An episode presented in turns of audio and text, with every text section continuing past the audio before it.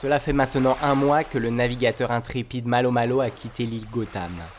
Au lieu de prendre à tribord tout de suite après le phare de l'Alexandrin comme l'indiquait sa carte, le malheureux a décidé de tourner à bâbord, happé par un mystérieux chant de sirène. Et c'est complètement perdu qu'il dérive sur les eaux très lyriques de la mer de la poésie. Malo malo pa pa. Malo malo pa pa. Malo malo pa pa. Malo malo pa pa da pa. Oui, c'est ce qu'on appelle le calme avant la tempête. Malo Malo, épaulé de ses compères, se laisse dériver sur cet océan de verre.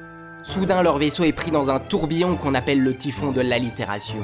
Le capitaine doit vite réussir à en sortir, au risque de s'y perdre et d'y laisser son navire, car le plus grand danger de ce périlleux siphon est de couler à pic, direct par le grand fond. Voulant tant éviter ce sort à sa péniche, il parvient à prendre le détroit de l'hémistiche. Ayant quasiment failli laisser sa peau, il rejoint enfin l'océan des centipots. C'est beau, hein On dirait de la poésie. On dirait presque une allitération. Vous savez ce que c'est une allitération? Non. C'est après avoir passé le recueil des écueils et le delta de la strophe que Malo Malo quitte définitivement cette mer de prose. J'y peux rien si c'est un artiste. Il écrit des poèmes magnifiques. Il voit tout d'un coup une forme apparaître à l'horizon. Sans avoir besoin de sortir sa longue vue, il reconnaît rapidement sa prochaine destination. Bien qu'elle soit encore très loin, celle-ci est déjà très visible. Mais étrangement, plus il se rapproche, plus l'île semble petite. Et c'est une fois son navire amarré qu'il se rend compte qu'elle est aussi grande que son bateau. Ce petit mais condensé bout de terre s'appelle l'îlot du minuscule. Cet îlot a été découvert en 2007 par l'explorateur Thomas Huot Marchand. Cet aventurier qui enseigne la typotopographie lorsqu'il n'est pas en mer avait initié en 2002 une grande expédition inspirée des travaux d'un ophtalmologue du 19e siècle nommé Émile Javal. Si ça peut te consoler, moi j'ai oublié mes lunettes. Ce périple avait pour but d'étudier toutes les petites îles de l'archipel de la lisibilité afin de mieux les comprendre. Huot Marchand souhaitait dénicher parmi ces mini-îles celle qui était de loin la plus visible. Et ce fut Paris gagnant puisqu'il découvrit l'îlot du minuscule. Cet îlot, basé sur un axe vertical, a un faible contraste entre pleins et déliés. Et ses empattements rectangulaires marquent fortement l'extrémité des fûts, soulignant ainsi des contreformes importantes. C'est pas simple, mais j'ai compris. Mais quoi, c'est pas simple, c'est tout simple, ok? Ok, ok. C'est ainsi que le navigateur enseignant expliqua sa découverte à ses consoeurs et confrères explorateurs, qui accueillirent la nouvelle île avec beaucoup d'enthousiasme. Joli discours. Clair et concis. Ça laisse plus de temps pour s'enivrer. Bravo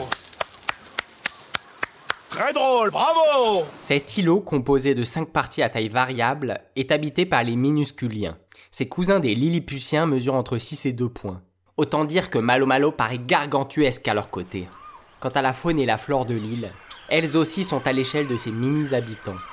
Les natifs cultivent des champs de virgule pas plus larges qu'un pouce et se promènent dans des forêts de guillemets aussi vastes qu'une feuille à six. Eh ben t'as qu'à mettre des lunettes N'importe quel bout de terre si minuscule serait totalement indiscernable à plus de 30 cm. Mais ce n'est pas le cas de cet îlot. C'est grâce à ses propriétés si caractéristiques que l'île est naturellement devenue un phare au cœur de cet océan, mettant en garde les navigateurs contre les petits écueils qui parsèment les alentours. Il est la preuve que la force d'une île ne vient pas de sa taille, mais de l'association complémentaire entre sa fonction et sa topographie. Et nous vivons en symbiose avec eux. C'est quoi la symbiose L'association réciproquement profitable de deux organismes vivants. Ayant cependant trop peur de provoquer un génocide à chaque pas, Malo Malo décide de quitter l'îlot pour reprendre la mer. Car cette île est faite pour être vue de loin et non d'aussi près. Au revoir Au revoir Au revoir, bon voyage C'est après avoir fait ses adieux aux minusculiens que le graphiste intrépide prend le large. Il met le cap vers les eaux vives et saturées de la mer RVB. Tantôt fabuleuse, tantôt déroutante, mais toujours surprenante, les îles de l'océan des Centipots sont loin d'avoir dévoilé tout leur mystère. Et le spectacle continue Malo malo pa pa da da da. Malo malo pa pa da pa. Malo malo pa pa da da da. Malo malo pa pa da pa.